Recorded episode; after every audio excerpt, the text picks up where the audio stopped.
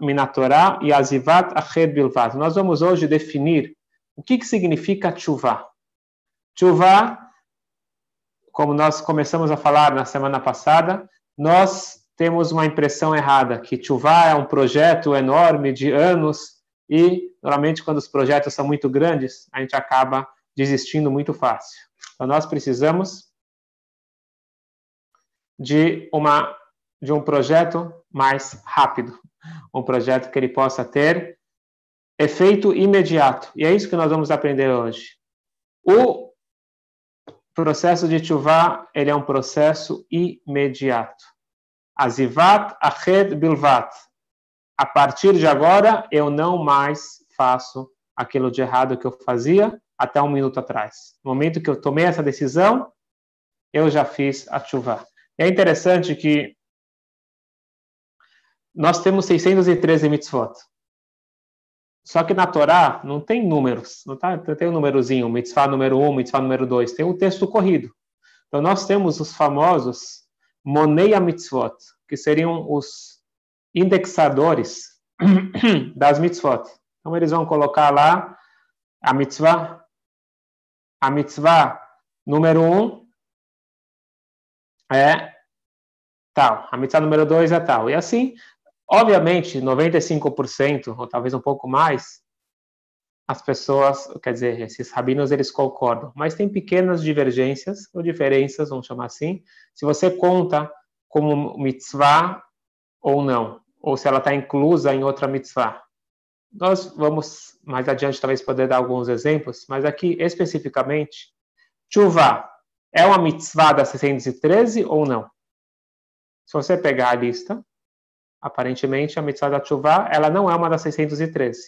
Porém, o Alterebe, que o Alterebe, além de ser um, um, gigante na mística da Torá, ele também ele é um gran, uma grande autoridade na parte legislativa da Torá. Ele escreveu o seu próprio Shulchan Aruch, seu próprio código de leis, e ele diz que chuva é sim uma mitzvah específica. Não é só quando você falha em uma das outras, falha em alguma das 613 mitzvot, você tem que fazer chuva. Chuva é uma das 613, é uma específica, porém, ela não está na conta das 613. Por quê? Aparentemente estou dando aqui uma explicação é, mais complexa, mas é importante para a gente entender o que, que significa chuva. Existe uma regra. A regra é a seguinte: nas mitzvot, quando foi listada as 603 mitzvot, só consta lá mitzvot que são 100% aplicáveis para a prática. Significa para ação. Quando é algo que parte da mitzvah, ela é no pensamento e parte é na ação, fica complicado você uh, contar ela como uma das 113. O que acontece na chuva? Na chuva, você tem a parte técnica que nós vamos aprender, qual é a parte técnica da chuva. É algo que a gente faz bastante em Yom Kippur. A confissão, várias confissões que nós fazemos em Yom Kippur, na realidade, de acordo com a mística, a gente faz isso toda noite, certo? Shabbat e Yom Tov, a gente faz toda noite essa confissão. Ela faz parte do processo da chuva. Mas, como nós já falamos desde o início, o mecanismo, sem a intenção, na, no caso da chuva especificamente, tem pouco valor. Então, chegar lá em Yom Kippur, ler o texto, ficar batendo e, e simplesmente estar tá pensando em outra coisa, tem pouco valor. Algum valor deve ter, mas tem pouco valor. Porque aqui todo o objetivo é eu voltar, que nem nós falamos no, numa, numa relação é, inter, interpessoal, se você fala para tua esposa, para teu marido, para o filho, etc., fala desculpa, tá, desculpa, desculpa, tá. Se me pediu para pedir desculpa, pedir desculpa. Mas você vê que a pessoa não está sentindo remorso, que valor tem essa palavra desculpa? Então nós precisamos da combinação dos dois. A intenção também não basta. Quando você feriu alguém, fala, não, já te, eu já pedi desculpas no coração. Não adianta, você tem que falar com a boca também. Nós precisamos da combinação dos dois. Portanto, já que é uma combinação de pensamento, pensamento seria a mesma coisa que sentimento nesse caso, pensamento, sentimento e ação, porque falar, mexer os lábios é uma ação. Como já falei várias vezes, que a reza tem que ser pronunciada, porque nós temos que trazer para a ação. Não podemos contar a chuva como uma das 613. É, então, se você for ler nas 113 mitzvot, qual que é a mitzvah que está escrito lá? Confissão. A pessoa que falhou, ela deve confessar. Que nem quando a pessoa ofendeu outra pessoa, ela diz, desculpa, eu falhei. E na realidade, quando você quer é, recuperar uma relação, não adianta simplesmente falar desculpa. Tem que ser um pouquinho mais detalhista. Desculpa, eu falei algo que não deveria, eu me comportei dessa forma. Tem que dar um pouco mais de detalhes. É a mesma coisa a gente faz com a Shem, que isso traz uma consciência maior. Então, essa ideia de confissão é trazer para o campo da ação esse sentimento interno que nós temos. Então, a mitzvah é falar a confissão. Só que a mitzvah completa é quando tem também a intenção. Mas, se é assim, por que, que o Alter Ebe, aqui, Alter Ebe é o primeiro Rebbe de Lubavitch, o autor do Tânia, porque ele faz questão de enfatizar que é uma mitzvah particular, para não achar que é uma coisa assim, fora da nossa realidade, a, a chuva é um sentimento espiritual elevado que só os justos conseguem, não. Chuva é uma mitzvah, é uma mitzvah e todas as mitzvot, elas são possíveis para todo ser humano. É uma orientação. E quando Deus orienta, Ele também dá a capacidade. Todos nós podemos fazer chuva. Como que se faz chuva? Vem o Altereb aqui, quer deixar muito claro. A confissão faz parte, muita coisa faz parte mas isso aqui faz parte, não é a essência. A essência é o que mais importa. Nós estamos agora trabalhando com a essência. A essência do Tânia é nos conectar à nossa essência. Na hora que nós estamos conectados com a nossa essência, automaticamente a gente se conecta com os outros, amor ao próximo, e a gente se conecta com Deus, que é a nossa essência. Então, toda a ideia do estudo do Tânia é voltar para quem nós realmente somos no momento que nós estamos em contato com a nossa essência, todas as camadas externas que são as responsáveis por tudo que nos incomoda no nosso dia, seja os sentimentos desagradáveis, seja qualquer tipo de disfunção da alma, ansiedade, preocupação, e a, e a lista é enorme, tudo isso daqui significa que eu estou distante da minha essência. No momento que eu volto para a minha essência, eu estou bem. Então, quando você sabe que a pessoa está fazendo chuva, esse vai ser o objetivo final, mas é importante a gente sempre ter em mente onde a gente quer chegar. Quando você estiver feliz, significa que você fez chuva. Se você falar que está próximo de Deus, mas você está triste, ainda, ainda tem um caminho a ser percorrido. Chuva é sinônimo de bem-estar, é sinônimo de alegria. Não como o mundo define alegria. A verdadeira alegria é estar bem consigo mesmo. Isso é chuva. Então, talvez a palavra chuva assusta, vamos falar em volta ao bem-estar interno. Volta à minha essência. Esta é a chuva na sua essência. Todo o resto é resto. Então, eu quero que esse ponto fique bem claro, que é isso que o ele quer frisar aqui.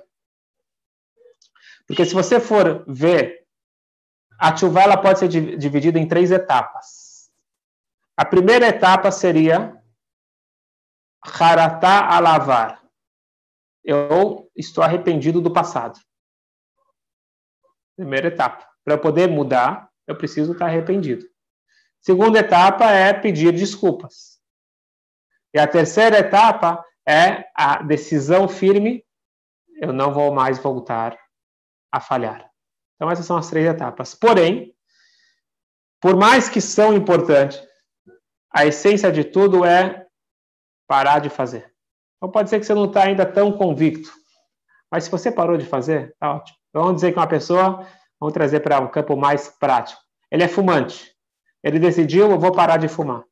Pode ser que é muito difícil internamente, pode ser que ele não está convencido, pode ser que tudo isso. Mas ele decidiu. Ele foi, logicamente, ele está ele tá, é, convencido que é isso que tem que fazer, mesmo que internamente ele não está ainda 100%.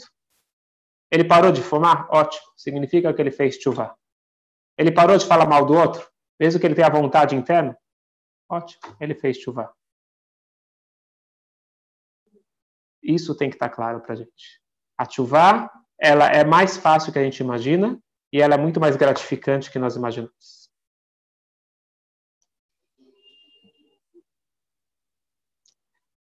E a ela seria um renascimento.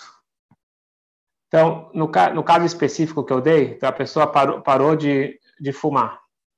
Então, ele sabe que, que o fumo está fazendo mal para para a saúde dele. Mas pode ser que ele continue comendo fritura, e assim por diante. Então pode ser que ele pegou um detalhe e não pegou todos. No caso da chuva, a gente está falando aqui de uma volta para a essência. Então é uma decisão interna de seguir o caminho correto. Não quer dizer que a gente sabe 100% o que é correto, mas pelo menos internamente é isso que eu quero. Tem que ser uma mudança de concepção, tem que ser uma mudança de paradigma. Até agora, eu achava que para ser feliz, eu precisava buscar é, prazeres imediatos, eu precisava X, Y. Então, a pessoa ela tem inúmeras ideias que, com o tempo, ela vai amadurecendo, vai evoluindo, vai vendo que nada disso traz a verdadeira felicidade. Mas a pessoa tem esses sonhos. Em vez de consultar o manual e ver que está tudo já trilhado. Chuvá significa eu entendi que para o bem da minha vida eu preciso mudar essa visão. Até agora eu achava que eu estando no centro da circunferência, isso significa que eu estou bem. Eu estudei o Tânia e eu entendi que quando eu estou no centro, quando eu sou egocêntrico, isso daqui é justamente o caminho para a depressão. Isso daqui é justamente o caminho para eu estar insatisfeito. Então, é mudar. Mudar o foco. Deixar de focar no que eu quero, o eu externo, e procurar o que o eu interior ele quer. É essa volta para a essência. É lógico que é um processo, eu preciso aprender. Mas essa decisão, ela pode ser feita em um instante. Por isso que ele fala que a zivata redelvada, esse processo, ele é feito em um instante apenas. Como nós falamos semana passada, de uma lei judaica, quando a gente fala de lei, quer dizer que é prático, aplicado na prática. Para você ser um testemunho, você precisa ser uma pessoa faz as coisas certas. Uma das coisas que invalida uma pessoa de ser testemunha é a pessoa que joga com dinheiro. Então, todo jogo que envolve dinheiro cassino, etc., todo jogo que envolve dinheiro, isso desqualifica a pessoa para ser uma, uma, uma testemunha. Eu não vou entrar aqui nos detalhes da lei, mas só, só para te trazer o caso aqui. Então, diz lá o Talmud, uma pessoa que joga por dinheiro. Então, ele tem lá as fichas dele. Na hora que ele falar, eu parei de jogar, ele se tornou kasher para ser uma testemunha. Diz o Talmud, ele depois ele tem que quebrar aquelas fichas para mostrar que realmente ele nunca mais vai jogar. Então, tá bom, isso aqui é uma segunda etapa. Mas na hora que ele fez a decisão, ele já voltou para seu estado original. Isso é interessante que Tchuvá não é uma nova pessoa.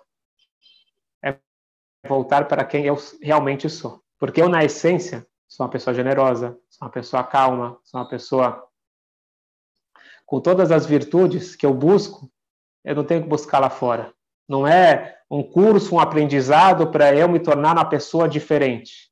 Pelo contrário, é para voltar quem eu sempre fui e, por circunstâncias da vida, eu acabei percorrendo outros caminhos. Então, essa decisão é a essência da chuva.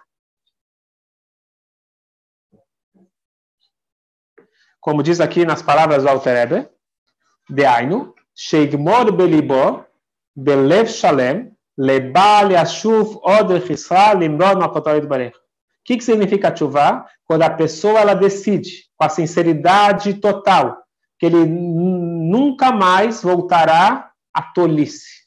Porque é tolice. A pessoa que se distancia da sua essência, ele é um tolo. Ele acha que ele é muito esperto. Então a gente não precisa inventar a roda. Quando a gente tenta inventar a roda, a gente vai inventar uma roda torta. Nós precisamos confiar no Criador, não só aquele que criou, mas aquele que mantém, que gerencia esse mundo, a nossa vida, e ele sabe o que é melhor para a gente. Então, quando a pessoa entende que ele achava que ele era muito inteligente, procurando o seu próprio caminho, e quando ele descobre que tudo está dentro da sua própria essência, o seu DNA, ele vai agora tomar essa decisão. Eu não quero mais ser um mored de malchut, não quero ser mais um rebelde. Uma pessoa que ele é um rebelde, ele se acha valente, se acha o tal. No final das contas, ele é um coitado, porque ele está querendo ir contra a sua própria essência.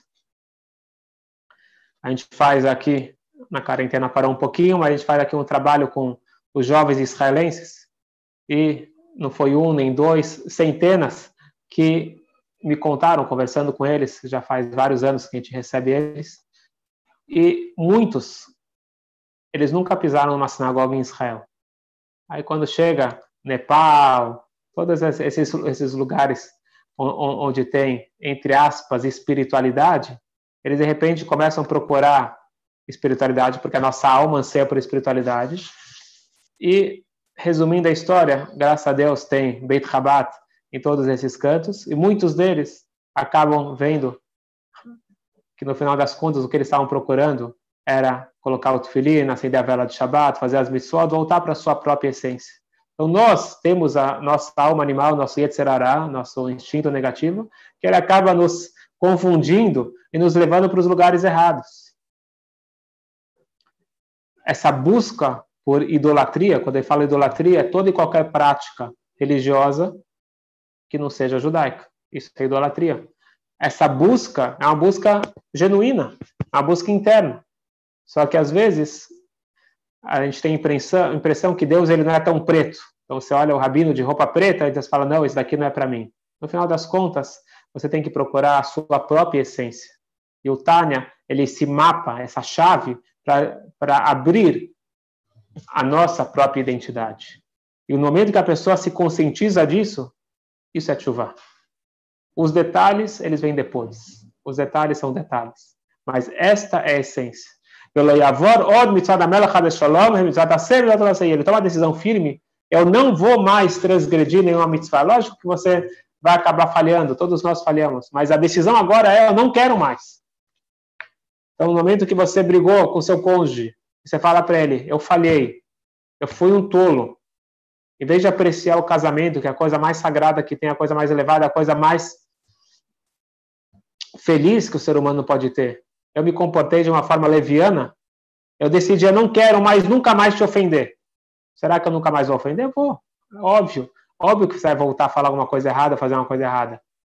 Porém, a minha decisão nesse momento é: eu não quero mais fazer isso, porque eu entendi o valor do casamento.